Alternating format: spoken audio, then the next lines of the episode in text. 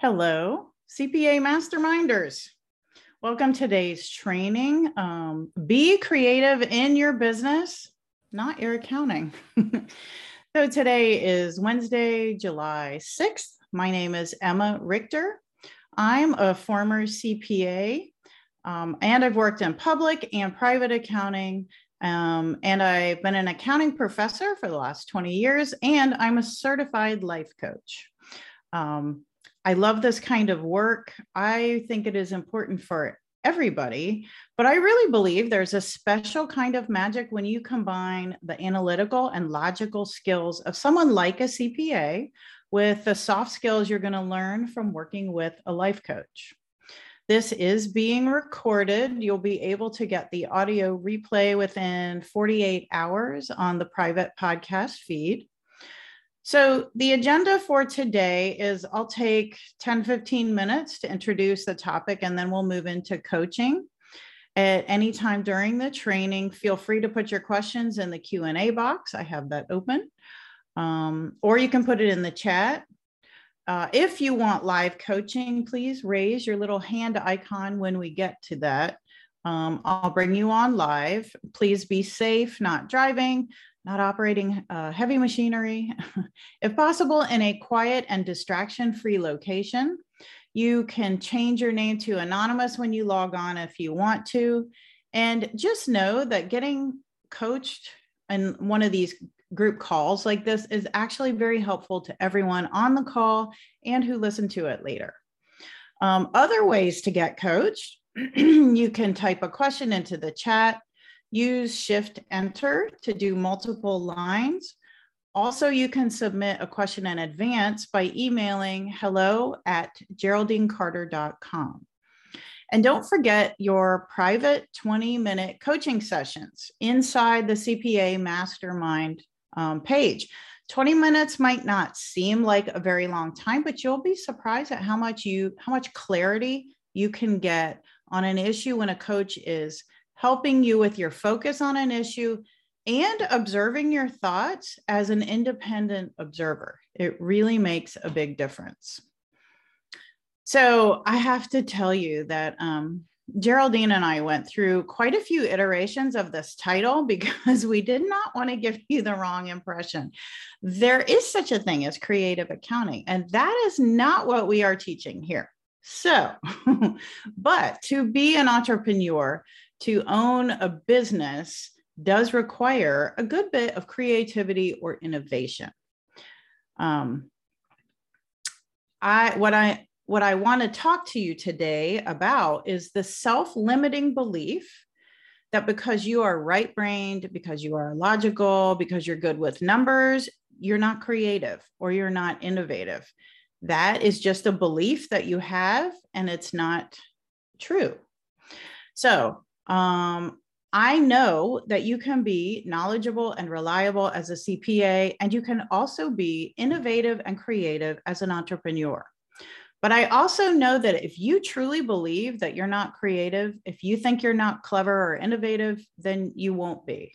So it really has to start with you at least being open to the idea that maybe I'm more creative than I realize.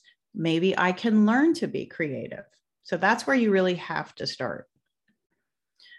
Now, you may be wondering, um, why do I even care if I'm creative? I'm in a business, I'm not an artist. So let me make a distinction here. Creative is different than artistic. Um, being artistic involves learning a particular skill like drawing or sculpture or painting. Being creative involves creating something new, taking risks, being willing to play with ideas. But why do you even care uh, in your business about being creative? Well, uh, Forrester Consulting Group found in a survey that 82% of executives agree that companies benefit from creative employees. A survey by IBM of more than 1,500 CEOs showed agreement that creativity was ranked as the number one factor for business success. That's above management, above discipline, above integrity, above vision. It's creativity. And why is that? Well, I mean, the business environment is constantly changing for one thing. Look at the last two years. Things happen in the last several years that no one ever could have expected. It wasn't about having vision and planning ahead. It was about you succeeded if you were innovative and creative, if you were able to play with ideas and do things in a new way. That's what helped people get through, businesses get through um, what we just went through in the last several years. And not only that, as business owners, um, you have to create marketing, new marketing, new ways to provide value, new services. That's really what this program that you're in is all about. Being creative, coming up with new ways to serve your clients. So you need to assess new situations and develop new strategies, pivot, problem solve. That's all about being creative. And there are personal benefits to being creative too. Um, your confidence is greatly improved because creative endeavors require risk taking, which means that you might fail. And therefore, you're not striving for perfection. Um, perfectionism is a surefire way to erode confidence because you can never be perfect. And if that is your standard, you're never you're you know you'll never get there and therefore you won't have the self-confidence to try new things. There are people who believe that creativity reduces stress anxiety helps you cope with negative emotions. There are people that even claim it helps you live a longer life.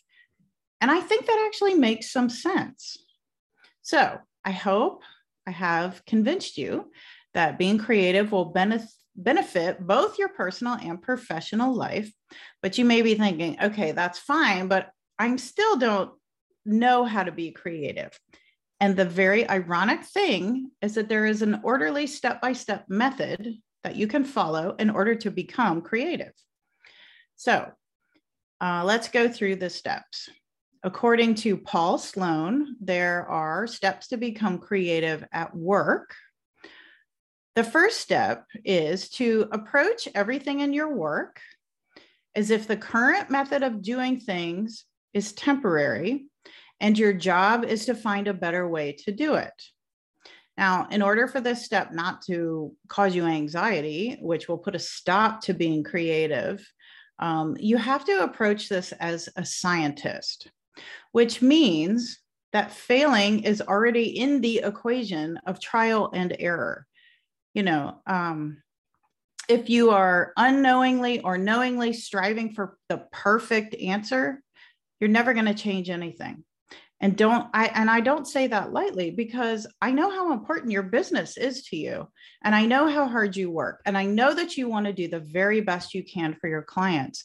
But your approach but if you approach your work and your life much differently and you embrace failure and you don't strive for perfection, you will make big strides in your business. So, if you're approaching everything as if it's temporary, what that means is everything you do, you're not dedicated to that idea that it can never change. For example, we always contact our clients in a particular way. Well, maybe there's other ways you want to engage with your clients. It, we've we never contact our clients except at tax time maybe there's a different time we would like to co- have contact with our clients. You just allow the possibility that things can change and always be looking for a better way to do something. So, say you find an area that you would like to improve on. The next step is to talk to people, all kinds of people about the area that you're interested in. So this is your clients. I mean, it makes sense, your clients and your colleagues, but also people from completely different fields. Sometimes ideas come from the most unusual places. So you have to be curious. Um, and when you are the client or the customer, which you're a client or a customer all day long in different uh, businesses, Notice how they treat their clients. Notice how they do things. You may pick things up that you like or see things that you absolutely don't like. But just be curious and open to the idea that maybe there's a different way to do these things. And maybe this idea is going to come from somewhere I never expected. All right. So the first two steps are viewing your everything you do in your business as temporary and always and the and believing it's your job to find a better way to do it. So you identify an area you want to change. Now you're doing research. You're just looking everywhere to find different ideas, different ways to do things. Once you've done that, then you're going to hold a brainstorming session. This can be either alone or with someone else. But do you know how to brainstorm well? I mean, we talk about brainstorming sessions, but do you know how to really make a brainstorming session effective? The key is not to judge anything you write down. So you sit down and either by yourself or with somebody else, you have a topic and you just start writing down ideas. They can be crazy off the wall ideas, they can be tiny ideas, but you never you don't judge what you're writing. In um, life coaching, we call this a thought download where it's kind of like you're just dumping all the ideas, all your thoughts about something onto a piece of paper. So you have your topic, and maybe it's client communication. And you just write down all the different ways you want to engage with your clients. It could be I want to have a yearly picnic, or I want to give away gifts, or I want to have a contest, or social media, or whatever it is. Write it all down and don't judge it while you're writing it. That is how you brainstorm effectively. The next step, step number four, is to then sift through those ideas. So then you're going to pick through those ideas and you're going to look at them and you're going to decide, well, I don't think I'm ready for that one. That one looks too difficult. Find an idea that you think looks doable. And then you have to build a prototype. You know, in the scientific method, you have your hypothesis, but then the next step is you have to test that. You can have amazing ideas, but you're not going to know if they're going to work until you actually test them in the market.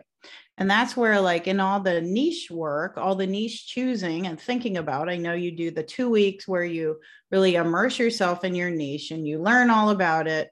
That's kind of like um, step number two. And then maybe step number three for you is you write down your niches and why you, what, what you're picking, why you like it, what you think their concerns are, all that. But then you need to actually test it. You have to test your ideas to see if they're going to work. And the idea of testing also includes the possibility that it might not work. And that's fine. So you test your ideas in the marketplace. Now, the last step, which isn't exactly a step, but it's more of a change of mindset, the last step is that you change your attitude towards failure, which we talked about. Um, the, initi- the innovator's motto is I succeed or I learn, but I never fail. And just imagine if you could truly embrace that in your business, if you truly believed, I'm either going to succeed in this endeavor or I'm going to learn, but you never call it a failure and you never you know, go down the rabbit hole of, oh, I shouldn't have done that. Why did I try that? And according to Dave Moreno, who is a podcaster, fear of failure is the biggest thing that holds back business owners. And that could be fear of new failure or rehashing old failures. You know, where you, I know you've done this because I've done it. You have an idea to do something new, and then your brain immediately goes back to, oh, but don't you remember um, 10 years ago you tried that one thing and it didn't work out so maybe you should leave this alone don't do that accept that things are going to end up differently than you maybe anticipated but don't call it a failure it's either learning or it's succeeding so testing and learning is the fastest path to success and that is how you actually become creative you um, view everything as temporary. You're always interested in changing and tweaking and, and adapting new to new things. And then you go out and you get information from everywhere. You just absorb it everywhere you go. You get all your ideas out on paper and then you pick one and you test it. If it doesn't turn out the way you want it, you go back to that list and you pick another one and you test that one. So if you have that kind of attitude, which I will admit is easier said than done, but the better you can get at having that attitude, the more success you're going to have at becoming creative. All righty. That is my training for today. Let's see here. Do we have any anybody who wants coaching or any questions? I have the chat. I have the Q&A. Ah, okay. All right. If we don't have any coaching for today, I just want to thank you for coming and um, get out there and be creative and test your prototypes and you will either succeed or you will learn and you will not fail. Have a great day.